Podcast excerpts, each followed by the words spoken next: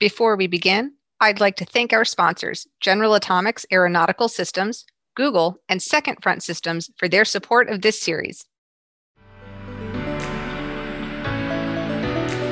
Welcome to Tech Unmanned, a CSIS podcast where we bring together technologists and policymakers to discuss the intersection of defense, national security, and emerging technologies. I'm Caitlin Johnson, Deputy Director and Fellow with the Aerospace Security Project. And I'm Lindsey Sheppard, a fellow with the International Security Program. And on this week's episode, we're talking about on orbit servicing, assembly, and manufacturing. I'm psyched. We are joined by two incredible experts Dr. Bhavya Lal. She is the senior advisor to the NASA Administrator for Budget and Finance, and Joe Anderson, Vice President of Operations and Business Development for Space Logistics LLC. I have some questions on acronyms that would be really helpful for me before we discuss. Caitlin, so I'm going to ask you. It's like trivia. It is. OSAM. So OSAM is on orbit servicing, assembly, and manufacturing. So we kind of break it down during the episode, but servicing is like fixing something, mm. assembly is building something, and manufacturing is also kind of building something in a little bit different way. But that is a pretty much a catch-all term for fixing and building on orbit. I saw you panicking there, trying not to use the word in the definition. I am trying not to use the word in the assembly definition. is the assembly. okay, next acronym MEV or NEV? MEV as in meteor. Mm. Sticking with the space thing. So the MEV is a mission extension vehicle. It's a type of spacecraft designed to extend the life of another spacecraft on orbit. And it is the type of spacecraft that uh, Joe's company, Space Logistics, launched into space just a couple years ago. Got it. So M as in Mancy, for all you Archer fans out there. Geo orbit. Geo orbit is geosynchronous orbit. So the geo orbit is about 36,000 kilometers beyond our atmosphere. It's the, kind of the farthest away that we typically put satellites. And what's really special about it is that when you're that far out, the satellite orbits at the same speed as the Earth rotates. So basically, the satellite is just kind of like parked over one spot on Earth, usually the equator or somewhere near it. Isn't that geostationary orbit? So, geostationary orbit is part of geosynchronous orbit, just a very, it's like a subset. Got it. Awesome. Yeah. We'll talk about that. How about LEO?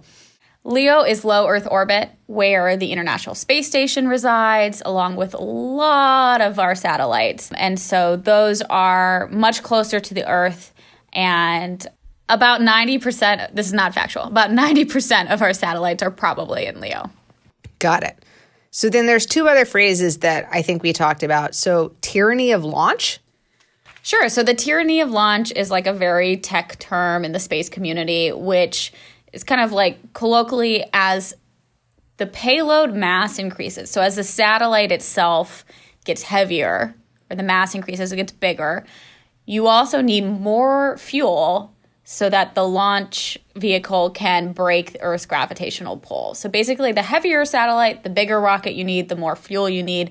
Fuel equals expensive. So the bigger satellite you build, the more money you're spending on this. And it's kind of just like a never ending problem. Tyranny of launch makes sense. And then our last one, Kitty Hawk moment. Kitty Hawk, like the Wright brothers. the first, first flight. First flight. So a Kitty Hawk moment would be something new and first time that a technology that's revolutionary, like the airplane, is tested. Got it. Little teaser for you guys. OSAM had a Kitty Hawk moment recently, and we are really excited to talk about this with Joe and Bhavya. Well, thank you all for being here. Lindsey and I are so excited for this discussion on on orbit servicing and manufacturing. Today, we have two incredible guests with us. First, Dr. Bhavya Lal. She is a senior advisor to the NASA Administrator for Budget and Finance. And prior to that, she was with the transition team for both NASA and DoD, focusing on space, and formerly with the Institute for Defense Analyses. Hello, everyone. Hey, Caitlin. Hey, Lindsey, so excited to be here. We're excited to have you as well. And we're excited to have Joe Anderson. He is the Vice President of Operations and Business Development for Space Logistics LLC, which is a wholly owned subsidiary of Northrop Grumman. Hey, Joe. Hi, Caitlin. Hi, Lindsey. Thanks so much for inviting me. Well, again, we are thrilled to talk about on orbit servicing. For me, as a space nerd, this is one of the coolest new technologies uh, in orbit today, but also has so much potential for development. And so I thought we could start with Bhavya just giving us a, a, breakdown and so that you know all the audience is on the same page of what is on orbit servicing and manufacturing and why we're even pursuing a development of this capability. Great question caitlin. Always begin with taxonomy. So on orbit servicing is the on orbit or you know in space alteration of a satellite after its initial launch using another spacecraft to conduct these alterations Servicing can take many forms remote survey, relocation, refueling, repairing, replacing parts. And actually, something we've only seen the Russians doing, recharging from a distance. The Northrop Grumman MEV that I bet Joe's going to talk about is a really good example of on orbit servicing. Moving on to assembly, assembly is the on orbit aggregation of components to constitute a space based system uh, subsystem or a full spacecraft. A really good example is actually the International Space Station, which was almost entirely assembled in space. Last, and in, in, and in my mind, this is the hardest of the three on orbit manufacturing, which involves the transformation of raw material into usable spacecraft components or, or, or even a full spacecraft. We have on orbit manufacturing underway on the space station with a company called Made in Space leading the way, and, and there's probably others as well. So this brings me, Caitlin, to your next question. Why are we pursuing development of this capability? Now, with servicing complex systems with long and evolving lifetimes, such as you know communication satellites, can maintain their productivity and, and be upgraded and repaired. So, for example, as Jim will tell us, uh, you can extend the life of a satellite and in turn increase the revenue it's going to generate. In space manufacturing and assembly will enable, well, simply put, building in space. Imagine a world where we no longer must launch everything up fully built from the surface of Earth, but instead can manufacture everything we need in space. And we no longer need to be so worried about those first eight minutes of launch where things have to be so incredibly ruggedized because of the vibrations from, you know, that come from launching something from Earth.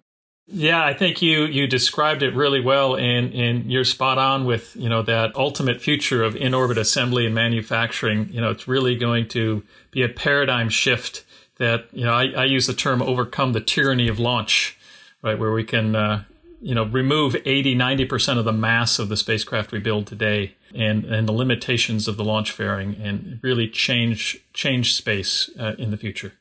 No, that's really interesting. So I, I have a couple questions. So I am actually the product of the space program. Both of my grandfathers uh, lived in Huntsville in, in Alabama, working in the early space program on the Mercury and Apollo and Gemini and, and eventually the, the space shuttle program.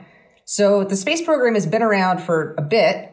But what is the maturity of this particular capability? Is this something that's regularly, you know, is this new today or is this something we've been doing for a while? Yeah, so uh, let me tell you where Space Logistics and Northrop Grumman are with this today. And um, you're right, it's it's been uh, the dream of many for decades to be able to do this in orbit servicing. And uh, really happy to, to say that you know we're making great progress on it. And I'll, I'll start with the docked life extension. Um, so at Northrop Grumman here, we've been taking a keep it simple approach to uh, initializing really this new industry. Uh, so we started by focusing on what we call docked life extension, where our servicer uh, servicing vehicle will remain docked for the duration of the life extension mission. We had what I what I now call our Kitty Hawk moment on February 25th of last year on, in 2020.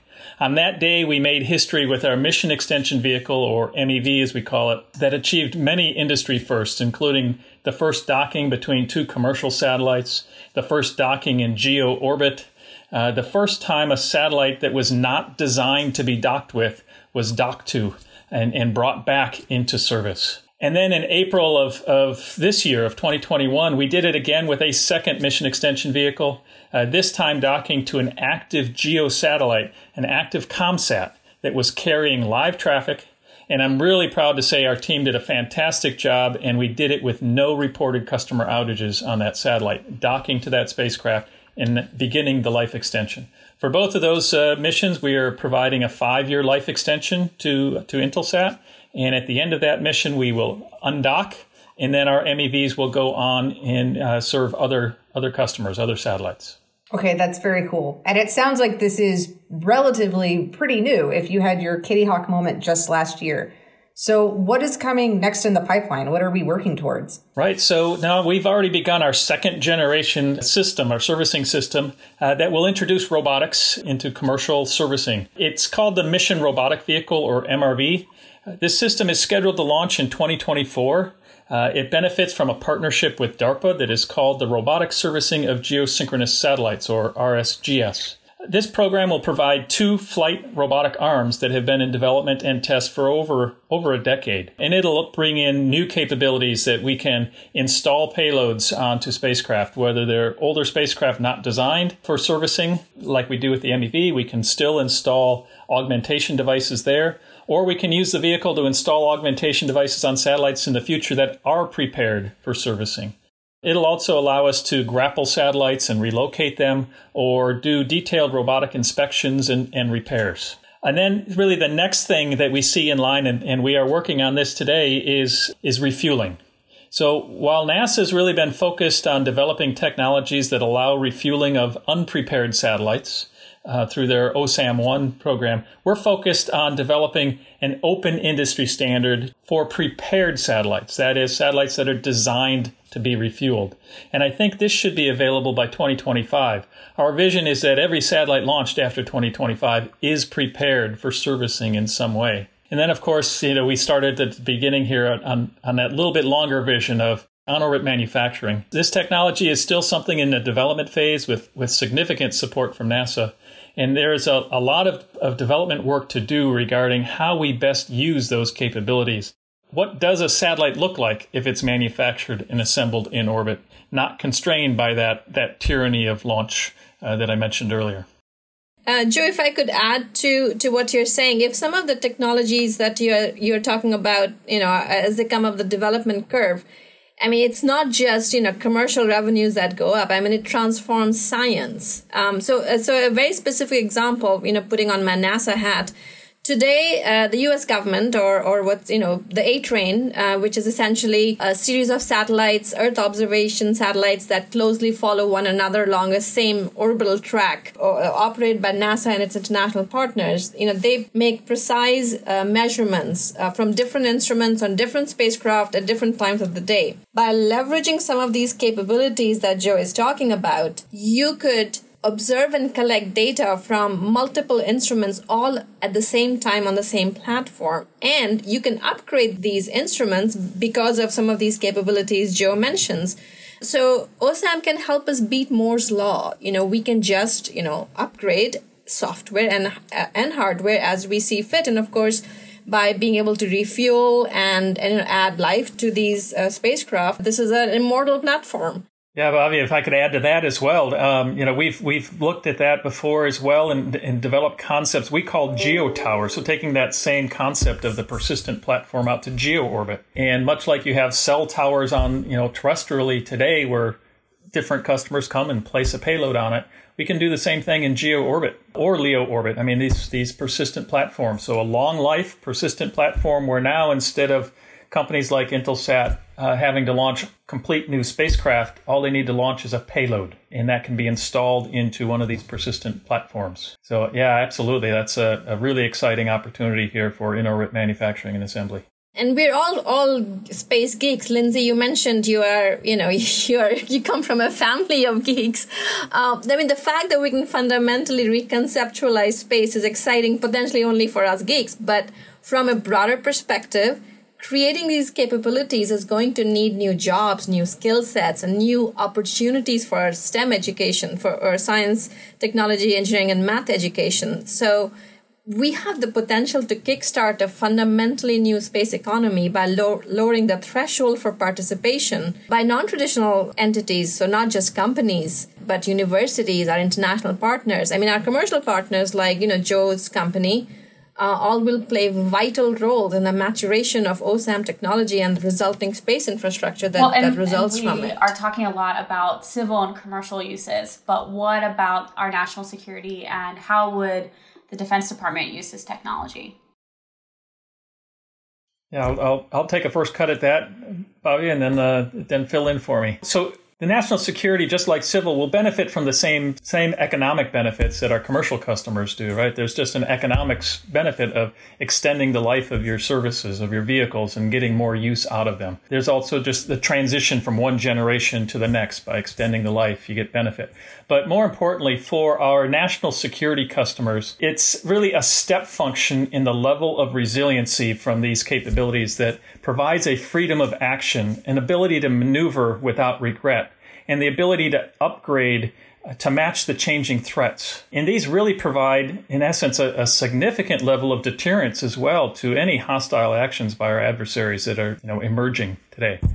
Yeah, completely agree with, with what Joe just said that when we can reconstitute uh, capabilities because they can be created quickly in space, it really does prove a deterrence for the adversary who knows that they cannot take us out in space. And those you know those sorts of capabilities are just not feasible with our traditional space infrastructure and our, our traditional space architectures where you know we have to launch everything once you know in a single launch and and then uh, it has to be fully built out. With osam you can you can make larger structures. And uh, some of the folks in the osam world talk about you know they've kind of added uh, in space transportation as part of part of this new ecosystem. So you can you know with with let's say nuclear propulsion systems that are developed and assembled in space you can even be moving very quickly from one part of space to another. Again, a capability that's superbly important well, and to the I defense love, department. There's always the you know the acquisition problem in DoD, and for space, it's pretty grave that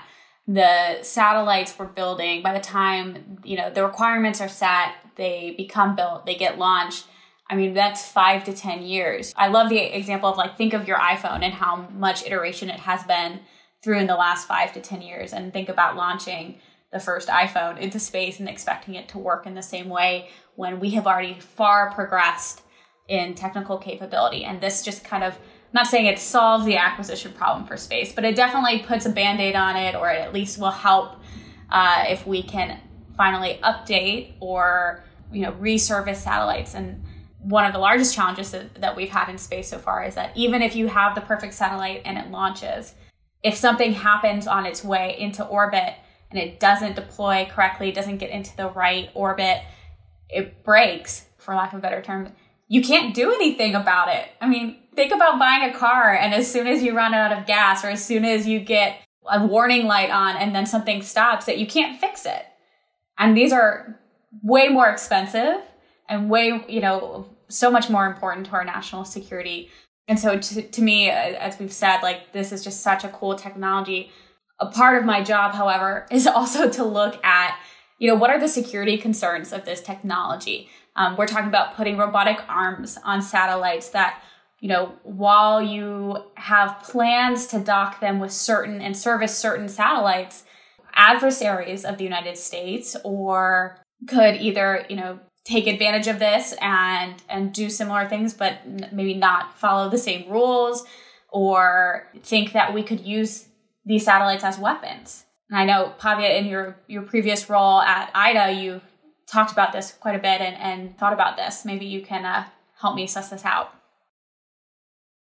Everything you pointed out to uh, Caitlin is a, is a real concern, and no countries have national level OSAM policies, let alone international agreements on what is, you know, what is a civil use versus um, disruptive use for other reasons. But there are there is growing activity, especially by industry, to develop conversations around regulation and standards. So, so we know, uh, and and we're not surprised. The United States leads an internationally oriented consortium called the Consortium for Execution of Rendezvous and Servicing Operations, or CONFERS.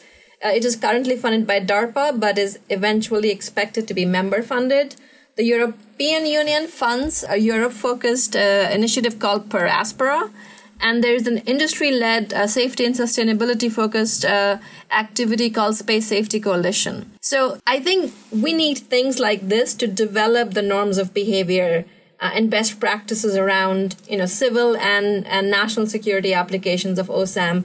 It's an evolving area. It will take a lot of time, a lot of discussion. We have uh, international fora that can enable some of these discussions. These co- coalitions I mentioned are working on creating some of these norms. And I think we just need to continue to work more on this to make sure that you know we don't we don't stop developing a, a, a fundamentally disruptive technology because it has you know both uh, civil commercial and national security uh, applications let me add uh, some, some, thoughts also on, on top of everything you said there. Yeah, the, the other thing, and, we, we've gained through some experience on our MEV 1 and 2 is right there's it, it'd be very difficult for someone to use a robotic vehicle to sneak up and you know try to do something you know uh, nefarious with another spacecraft there's a number of things that make that incredibly challenging one is, I mean, there's really no no hiding in space, right? Uh, you, you can see see them coming pretty easily, right? Any any observations on the ground can see that coming.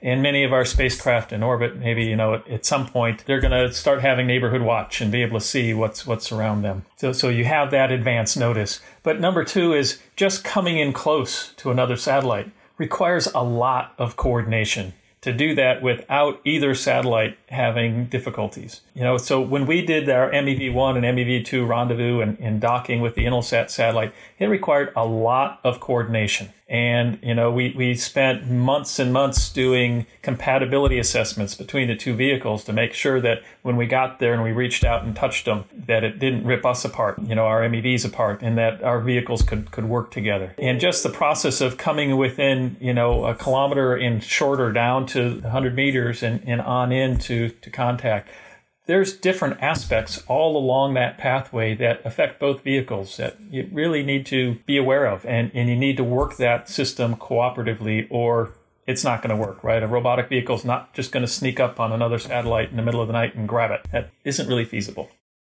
So I think it's interesting though that we're talking about the lack of policy and norms around these activities. But Joe, you told us earlier that we're working towards, you know, standards in, in 2025 where all satellites will be ready, you know, by design for on-orbit refueling. So it seems to me that we're we're moving towards a world where this is a more commonplace activity. And 2025 is, is not that far away, I guess, in the grand scheme of agreeing on policies and agreeing on norms. So I'm just kind of curious how we kind of reconcile the goals of this is a future we want to pursue, but being cognizant of these risks and the need to have agreement around activities. So, you know, my, my comment, I think, is that, you know, our vision is that by 2025, all satellites are prepared for servicing in some form. Refueling is one of those, and, and we will have a proposed open standard available by that time. And, and we intend to fly that open standard on our mission robotic vehicle that we're launching in 2024. And we're working with others on that same interface that we propose to take out as an open standard. Maybe the industry will adopt it, maybe they won't, but that is our objective is to try to create for that particular item an open industry standard. And I think there's good progress being made towards that. And it will help the total market grow, right? So it's not just about Northrop Grumman and space logistics here. It's about growing the entire market and growing the pie, right? If we have an open standard there that all members can uh, can can agree to, right? It's going to help grow the market in its entirety. So one of our episodes that we we talked uh, previously, we talked about commercial remote sensing and the growth of relatively affordable uh, small satellites that can be rapidly, you know, built and deployed into space. Uh, and so I wonder, is there kind of a cost inflection point? You know, given the preparations that you mentioned for MEV one and two, is this something that we target at, you know, large national assets, GPS satellites, or or things that we can't rapidly replace? Like, is there an inflection point in pursuing this capability for different types of satellites or systems? Yeah, I think there's definitely you know room for all of the above, right? There's going to be uh, satellites are going to be very small and, and disposable. Uh, there are needs for those. There are applications for that. That servicing those spacecraft may not make sense. You may, there might still be a need for debris removal of those if they aren't able to dispose of themselves properly. You know, and then there's going to be the need for the larger spacecraft and the longer life assets. So, so there's a diversity of needs out there for different applications. Certainly, not all of them will be appropriate for servicing. So, Lindsey, you you brought up a couple points that that I want to unpack them a little bit. You mentioned smaller satellites, or you know, I mean, CubeSats being an example, and that made me wonder about whether OSAM is a similarly disruptive technology as CubeSats were. It sure seems that way. I mean, so so disruptive innovation, as you know, if you look at the works of Clayton Christensen, is, is, is exemplified in OSAM in, in three principal ways. Initially, you see poorer performance right? So just like small satellites, initial satellites were just basically beep sats, right? Uh, similarly, initial uh, manufacturing in space was was essentially, you know, we were making wrenches in space. But technology in, in a disruptive innovation moves fast up the performance curve till it actually surpasses mainstream. So, you know, you talked about that at that a tipping point or something. So where is that point coming? It is, I mean, we don't know if it's five years out or 10 years out, but it is certainly uh, something we see we have seen in other disruptive in- innovations. Uh, another characteristic of disruptive innovation you see in, in OSAM, and actually uh, Joe's company is an example of that, that it typically emerges from non-traditional sources.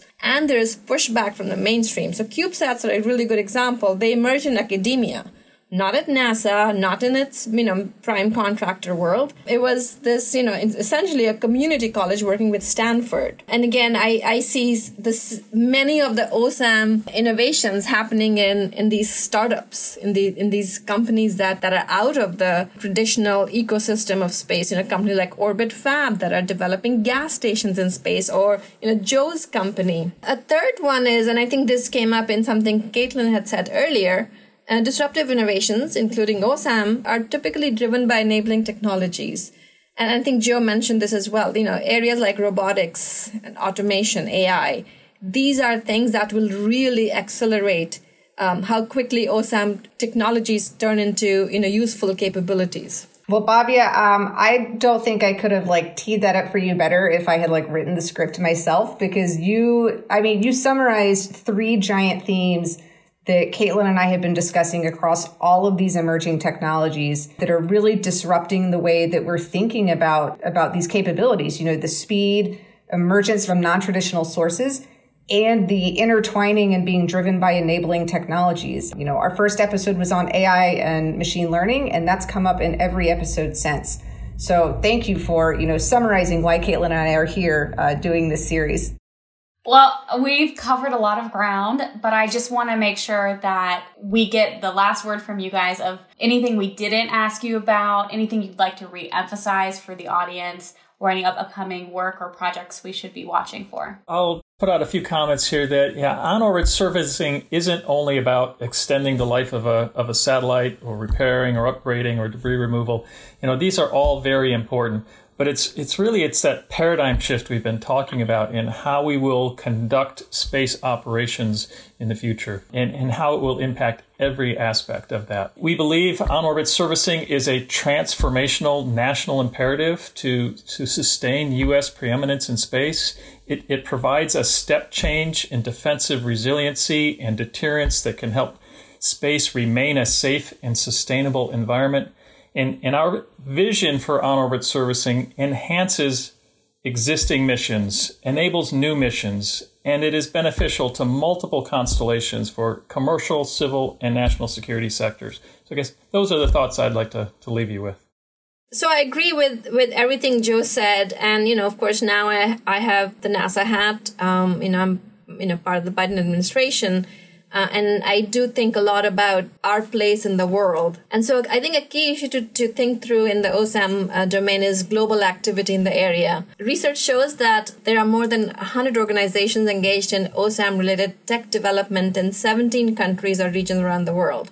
Of these 17, nine, you know, including Russia and China, Germany, Canada, other countries, uh, have significant activities And uh, some countries, such as Germany, have or, or, are rapidly developing the underlying technologies, even if they're not actively pursuing or leading OSAM missions. You know, countries like Japan have concentrated on specific use cases like relocation and debris removal. So I think it is just really important to see how the world is evolving and of course, putting on my national power hat, I think you know we need to make sure that the United States is pursuing the capabilities uh, to innovate and maintain our nation's leadership in space to address key challenges of our generation, you know, climate change being one, and create a new workforce trained in the technology that enables jobs around the country. And again, our preeminence globally has to remain both our you know partner countries like Germany and Japan, but also our adversaries, uh, China and, and Russia and others, are making really fast progress. So, so there isn't a moment to rest on our laurels, even though we are the farthest ahead in the world. Um, we need to continue to keep up the effort, and um, I'm, I'm ready for it. And I hope you and your audiences as well.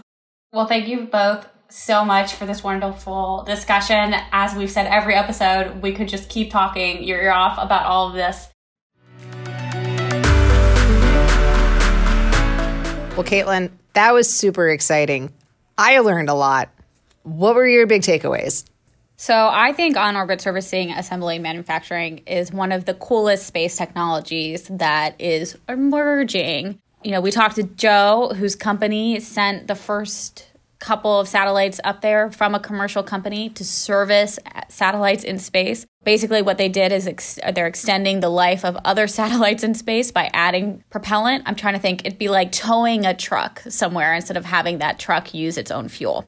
Very cool. And the potential for it, as we learned through Joe and Bhavya's discussion, is just incredible. Like, you can fix things, you can build them in space, which will decrease the mass, which will decrease the cost. Help you overcome that tyranny of launch. And you can build, theoretically, from materials you find in space. So that's why, you know, finding water on the moon is really exciting because you can assemble in space, theoretically, fuel because of the water the thing about on orbit servicing, despite it being super exciting, is that there's a lot of security concerns that I'm not sure if we really talked too much about in this session, but it's something that I study quite a bit. At least right now, I'm writing a paper on it. Hopefully, it's out by this podcast, and we'll link it in the, the series. But the fundamental skill or technology movement for on orbit servicing, so being able to maneuver in space is the same type of skill and technology you would need for a what we determine a co-orbital counter space weapon. So a satellite on orbit that is targeting another satellite on orbit needs to get close enough to that other satellite to do damage, whether physically through like using a robotic arm to grapple with it and push it out of its orbit or right. to somehow disrupt the sensors, or you could literally just run your satellite into the other one on orbit by putting it in its orbital path. Yeah, so and we talked about that, you know, the potential to pick up and move satellites with like a grappling arm or to ram them. And, you know, we talked about we have decent visibility into space and we would see potentially the other satellite coming. But I think what went unsaid was whether or not you see it coming, it's still coming all the same. And so you know, that potential to have adversaries messing with your satellites or moving them, like, do you have much recourse? Like, if you see an enemy satellite coming to mess with yours, or do you just have to kind of sit and it goes as it goes? Well, it's challenging because if you move out of the way, which is kind of the natural response, if you were running at me, I would probably step to the side and let you hit the wall. Moving out of the way costs fuel. And then as we kind of described, there's only a limited amount of fuel on a satellite, and therefore you're going to lose some of its life by moving it too much. And so it's it's a pretty big risk factor. Also, our space situational awareness technology, so knowing where satellites are in space, is not that good. When satellites get too close to each other, they actually look like the same satellite we just can't see, you know, if you think about perspective of like train tracks going into the distance, at some point they merge. It's the same with us looking at satellites in space. When they get close enough at a far enough distance, they look like the same train track. They look like the same satellite. So we can't really tell what that other satellite is doing. Oh, that does make sense because I do remember, you know, thinking back to news articles that I've seen that has painted that picture of like we thought there would be a close pass or we knew there would be a close pass and there was a lot of uncertainty around how close would it actually be? Would it cause disruption? And then you know the outcome would be a report of you know perhaps nothing happened and it was fine but it was still really close. I mean because it is important to remember it's not just like me stepping out of the way because you're trying to hit me. It's you know you are traveling at you know many many miles per hour many many miles over the earth and you know, it, it's simultaneously is a large amount of space, but like it can be really close when you're talking about passing within a couple miles of each other at a distance that is, you know, that many miles above the, the Earth's surface. Yeah, and it takes, you know, hours to days to actually move a satellite. So it's not something that you can wait until the last minute to do.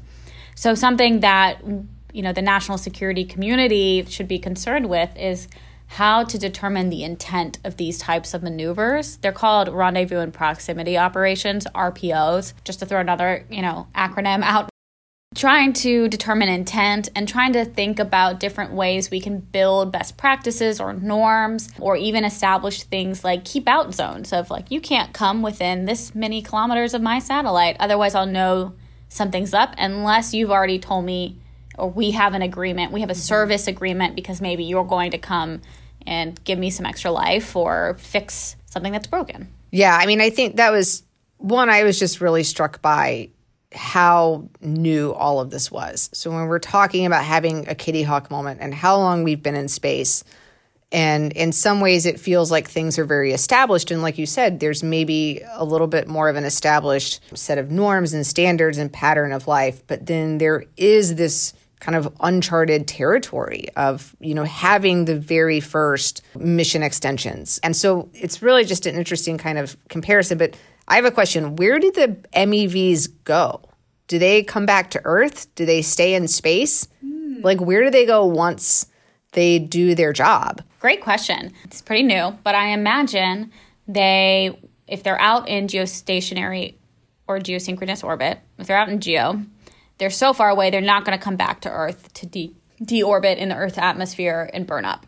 Okay, so they're definitely not coming back to be used again. Not if they're that far out. Got it. If they're maybe in Leo, low Earth orbit, they might. But if they're that far out, they're probably going to put themselves into a, what we call the graveyard orbit which is pretty much what it sounds like. It's an orbit farther, a little bit farther away than the like high profile geo orbit. Lindsey's making a sad face. It's where satellites go to die. die. It is where satellites go to die. And it's because that orbit is so valuable that we have to keep it clean. And that's part yeah. of these on orbit servicing missions. This technology can also enable end of life disposal basically. So mm. moving these satellites into this graveyard orbit so that new satellites can come and take their place. Wait, so why is this space so valuable? Is there like risk of clutter? Sure. Well, it's it's finite, so there is risk of clutter, and it's really valuable, as I explained at the beginning, because you're orbiting at the same time that the Earth is spinning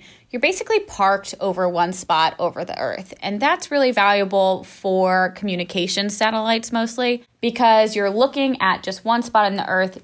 You're always going to be looking at that place, so it's easier for ground station communication and it provides stuff like DirecTV. Because if you think about low Earth orbit, you know, a satellite in low Earth orbit can make a full pass around the Earth every 90 minutes, sometimes longer, depending on where it is. But think about if you tried to have DirecTV and every couple minutes you had to had to reconnect because your satellites moved out, right? Yeah. So, in order to make that plausible, you have to send up thousands of satellites into low Earth orbit, which is what SpaceX is doing with Starlink, their Wi Fi service from space. But it makes a lot more sense to be away up in geo because it's a consistent signal. However, you are much farther away, so that signal does have to be a lot stronger to get back to Earth. And so this is something that we kind of referenced was previously, and it sounds like mostly currently, there is no on orbit refueling. And so my satellite goes to space, potentially into this highly valuable orbiting space in geo with a finite amount of fuel. So it has a finite lifespan. And then once it runs out of fuel, it's dead. We launch a new one, theoretically. That's how it works. So then this could actually give us the ability to say like i'm going to go clean up that orbit and move all of the old satellites that have died out of the way and clear up this really valuable real estate You could. We call that active debris removal. But I think what's also really exciting about on orbit servicing is the potential for us to rethink how we use space. Right now, if you're sending up a satellite to do a certain mission, let's say that mission is communications, because that's what we've been talking about. You build it, takes about five to 10 years, depending on how big it is. You launch it, and then it's up in space for probably like 10 to 15 years. So if you think about how old that technology really is, that is continually providing communications, and how expensive it is, as we said, bigger satellite, bigger mass, more expensive. But if you had on orbit servicing, you could launch smaller satellites to these high profile orbits with kind of like US I, I think about it like USB ports in the fact that you can like plug different types of things into them. And so if you send it up, cell towers is also a good example of like you can take out and update and plug back in a new node. And so we could design satellites to be updated and to plug in new nodes, or you just launch the servicing satellite with 10 new nodes, and the servicing satellite drops them off where they're supposed to be. Got it. And that's the important part where Joe and Bhavya were talking about open standards and having an agreed upon set of open standards that are not locked into one particular vendor, but are used across the industry because the USB works because companies have agreed upon we're all going to build and operate against this open standard so that when I plug in a USB, you know, on device 1 versus device 2 versus device 3, it works. And so that was a really interesting point where he was saying, you know, we're working towards having open standards on refueling mm-hmm. and open standards on this kind of modular build out. Um, and it really brings together the picture of like, you know, there's commercial entities, there's private sector entities, there's public sector entities that all have to be on board to really build this ecosystem out in a way that it, it works in this envisioned plug and play model. And the challenge is that not very many people are doing this. So while they're trying to develop open standards, I don't think they're getting that much feedback because no one else is doing it. So people might, you know, naysayers or people who like to poke holes in things might be doing that to these open standards, but not based on any actual developments they're making, just based on kind of opinion.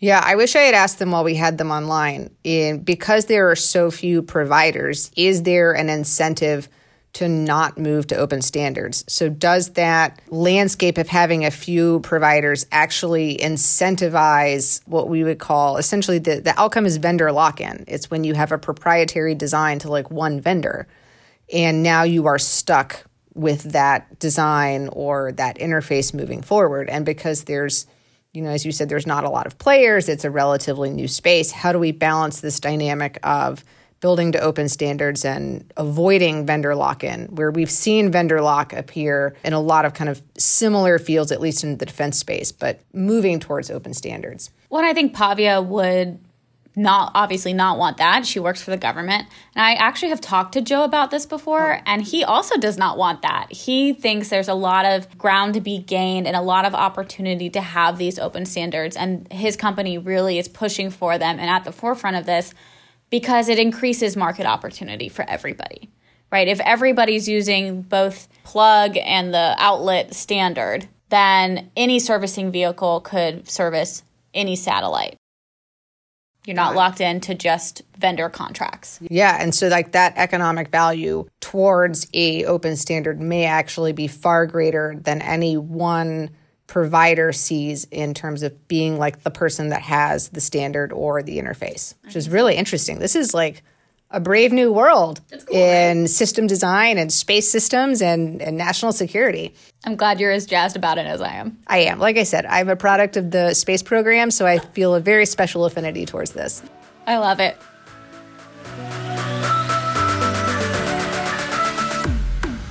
Well, as we wrap up today, I'd like to thank our sponsors, General Atomics Aeronautical Systems, Google, and Second Front Systems for their support of our series. Visit our show page at csis.org slash techunmanned for show notes, more about our guests, and anything else we mentioned. And follow us on Twitter and Instagram at techunmannedpod. Don't forget to like, subscribe, rate, review uh, this series wherever you listen to podcasts, whenever you listen to podcasts. We'll see you in two weeks.